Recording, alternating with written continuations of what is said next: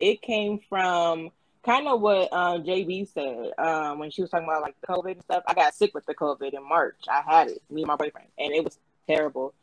And I was like, oh my God, like I'm about to die. Like I have something that's deadly. So I was like, let me just write something, put it out there so I can get my name out there, you know. So when I die, somebody, oh my God, she wrote a book about fear. And so, like, who is? Wait a minute. We gonna have to talk about this dying thing. we it, dying makes you guys right. We got to talk about this motivation here. You guys. Go ahead. Wow. Okay. the story is I lost a cousin, a close cousin. He was like maybe like in his fifties. He died from the COVID, and I've been losing family ever since from the COVID. So when I got it, I was like, how the heck did I get it? Like I was staying six feet away from people. I was even telling him like, hey, go over there, you know, like don't get that close. I had my mask on. I did everything. I'm like, how did I get sick? So when I got sick, I felt it all over.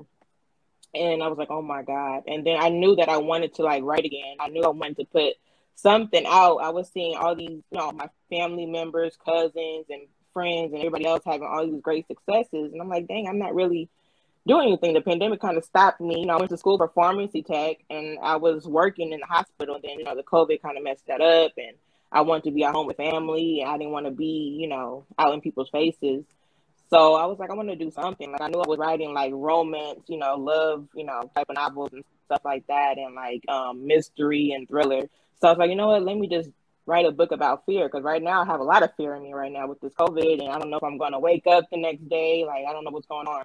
So I was like, let me write a book, and something popped in me. I don't know what it was. I think my grandmother or whatever. She's not hearing me physically, but she's hearing me spiritually.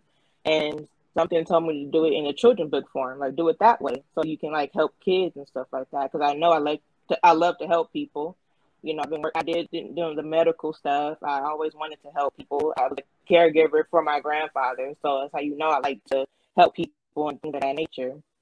Um, so that's where Mia came from. Mia is technically me, you know, little black girl that have fear at the age of six, you know, growing up just having, you know, fear about, you know, meeting new friends and going to a new school, new neighborhood or new environment.